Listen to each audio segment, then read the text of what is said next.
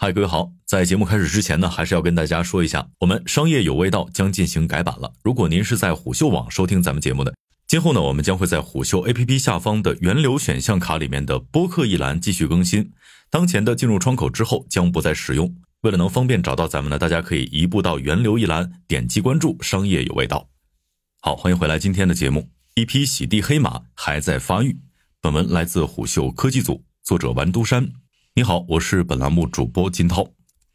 一个造飞机的人去扫地，这是追觅近期一则宣传片的标题。创始人于浩似乎很喜欢这种对比的视角。在扫地机器人行业充斥着竞争、混战和厮杀，对于新入局者来说并不友好。但追觅却像是一匹黑马。二零一七年诞生，四年之后，随着 C 轮融资的敲定，追觅科技凭借着三十六亿元的融资额，创下了国内智能清洁行业融资额的新高。回首追觅的成长与其他品牌的起伏不同，这家公司的发展似乎过于顺利了。二零二一年八月，当时还籍籍无名的追觅在抖音发布了入驻之后的第一条视频，借助矩阵式的直播加上短视频推广，追觅科技的吸尘器与扫地机器人开始频频在抖音用户当中露脸，并且迅速锁定了抖音电商智能清洁品牌的头把交椅。几乎在一夜之间，追觅就完成了从代工厂到一线智能清洁品牌的身份转换。对于大部分倚重 B 端业务的企业来说，这层转变如同是一道天堑。这同样也意味着追觅挣脱出了长久以来的舒适区，走向了更为艰难的道路。但追觅证明了自己并非是昙花一现。二零二二年，当扫地机器人市场遇到明显增长见顶时，追觅又再次以总成交额百分之一千六百五十九的同比增长，荣获国内洗地机市场增速第一的位置。我们不得不说起追觅的创始人。不管是于浩还是追觅本身，都非常崇尚技术，对创新有着执着的追求。他说：“追觅是理想主义者，但也是一个脚踏实地的理想主义者。”在一篇文章当中，于浩曾经直白地表达了想成为中国戴森的想法。不管有意无意，追觅的路径似乎也与戴森暗合，一个是飞机，一个是马达。于浩是中国最早的四旋翼开发者，以及三旋翼飞行器的发明者。在清华大学攻读航空航天专业期间，他就成立了天空工厂。只是谁也没有想到，这个一心想上天的人，最终却选择了入地。于浩将航空航天上的积累和方法论用在扫地机器人上，切入点就是高速数字马达。二零一五年，当国内清洁家电厂商深陷价格战之时，戴森凭借定价超过三千元的 V 六系列吸尘器，在中国市场实现了百分之二百二十二的市场爆发增长。这给从业者带来的震撼无以言表。那个时候，于浩刚刚完成硕士阶段的学业，戴森在中国市场的成功让他萌生了一个想法：能不能用造飞机的技术攻克马达技术，然后做一个像戴森那样的科技公司，让尖端科技融入到每一个人、每一个家庭当中。这是于浩在创业之初就定下的两个原则之一。而另一项原则就是必须要有技术壁垒。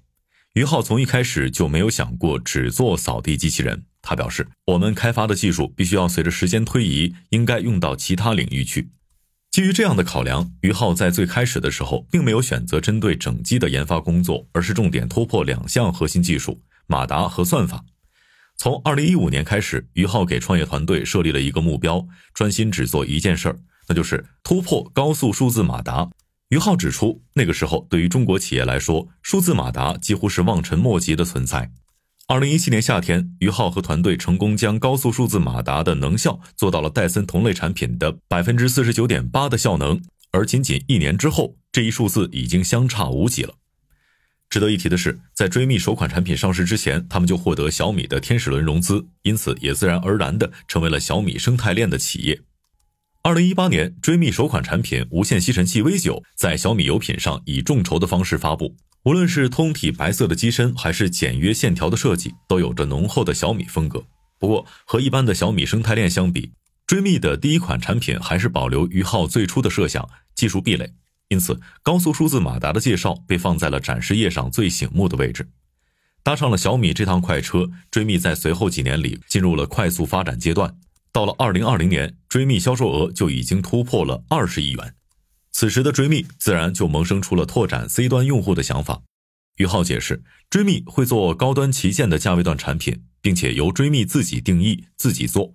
从长期来看，这两块业务不存在太大的冲突，但对于很多代工厂来说，在转型建设自主品牌这件事情上，似乎总是存在着先天的不足。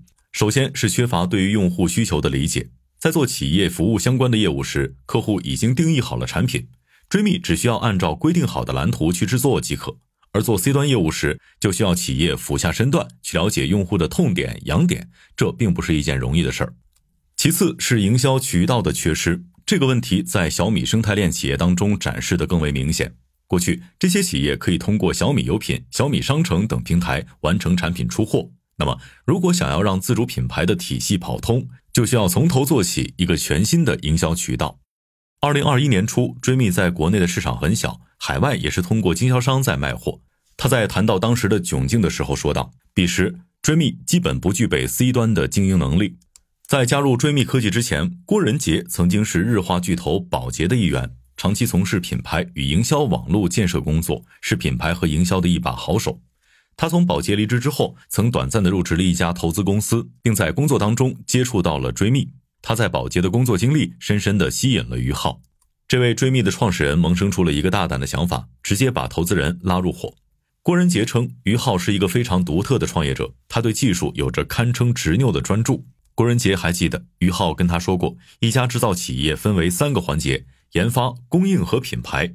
追觅已经有了行业内最好的技术，B 端业务也打通了完整的供应链环节，如今只差品牌，就可以形成一个完整的商业链路。当年于浩对郭仁杰说的这番话，给他留下了极为深刻的印象。于是双方一拍即合，郭仁杰就此加入追觅。刚刚加入追觅的时候，郭仁杰坦言，当时追觅的营销和销售还没有完成一体化，虽然也产生了一部分的效益，但更多时候还是处于分裂的状态。因此，郭仁杰为销售渠道制定下了一个硬性目标，一定要能够实现内容的产出，在品牌展示的同时，还要确保能够给用户提供场景演示。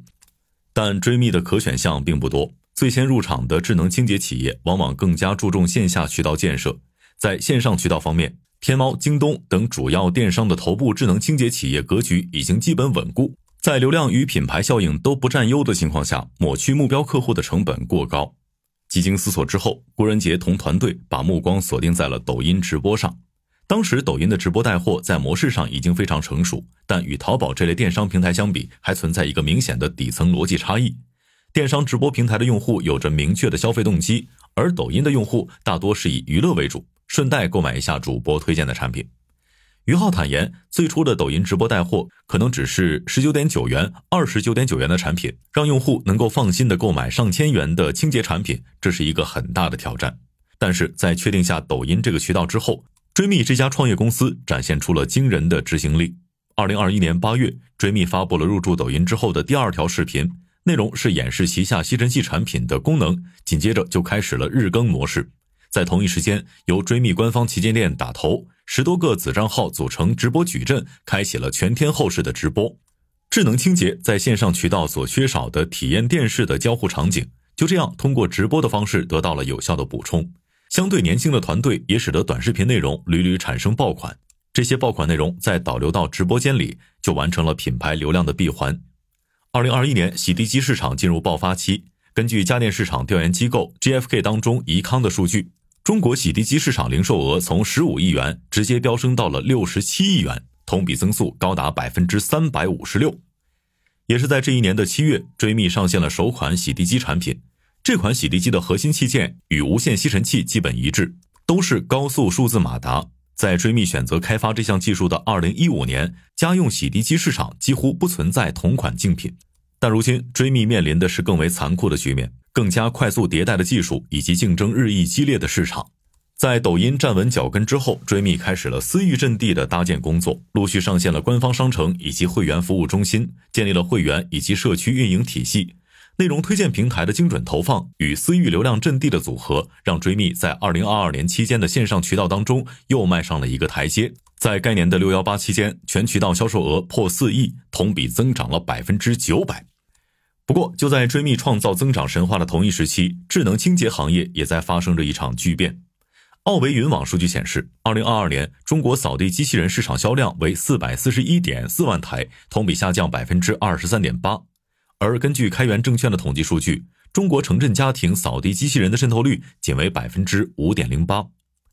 这也就是说，扫地机器人市场已经出现了明显的增量见顶。几乎所有的扫地机器人从业者都无法忽视的一个事实是，目前这个行业完全没能够展现出冰箱、洗衣机等传统家电的不可替代性。不论技术如何迭代，扫地机器人都无法解决的一个根本问题是用户粘性。郭仁杰向虎嗅表示，目前扫地机器人行业的用户画像基本集中在一二线城市，三十五岁以下的年轻人群体当中。对于包括追觅在内的智能清洁企业来说，如今他们所处的是一个变化迭代速度更快的时代。能否在扫地机器人之外拓展自己的产品矩阵，做范围经济，可能是智能清洁行业发展的关键。于浩似乎也意识到了这一点。按照于浩的设想，追觅长期定位并不是一家智能清洁公司，而是一家机器人公司。他将当前发展阶段比作是追觅科技一点零时代，未来追觅还将在家庭之外与产业相结合，并且朝着广义机器人生态迈进。在今年三月的追觅新品发布会上，除洗地机等常规产品之外，通用人形机器人和仿生四足机器狗 InOne 二代也完成了亮相。于浩的理想似乎。不只是说说而已。好，以上今天的商业动听，下期见。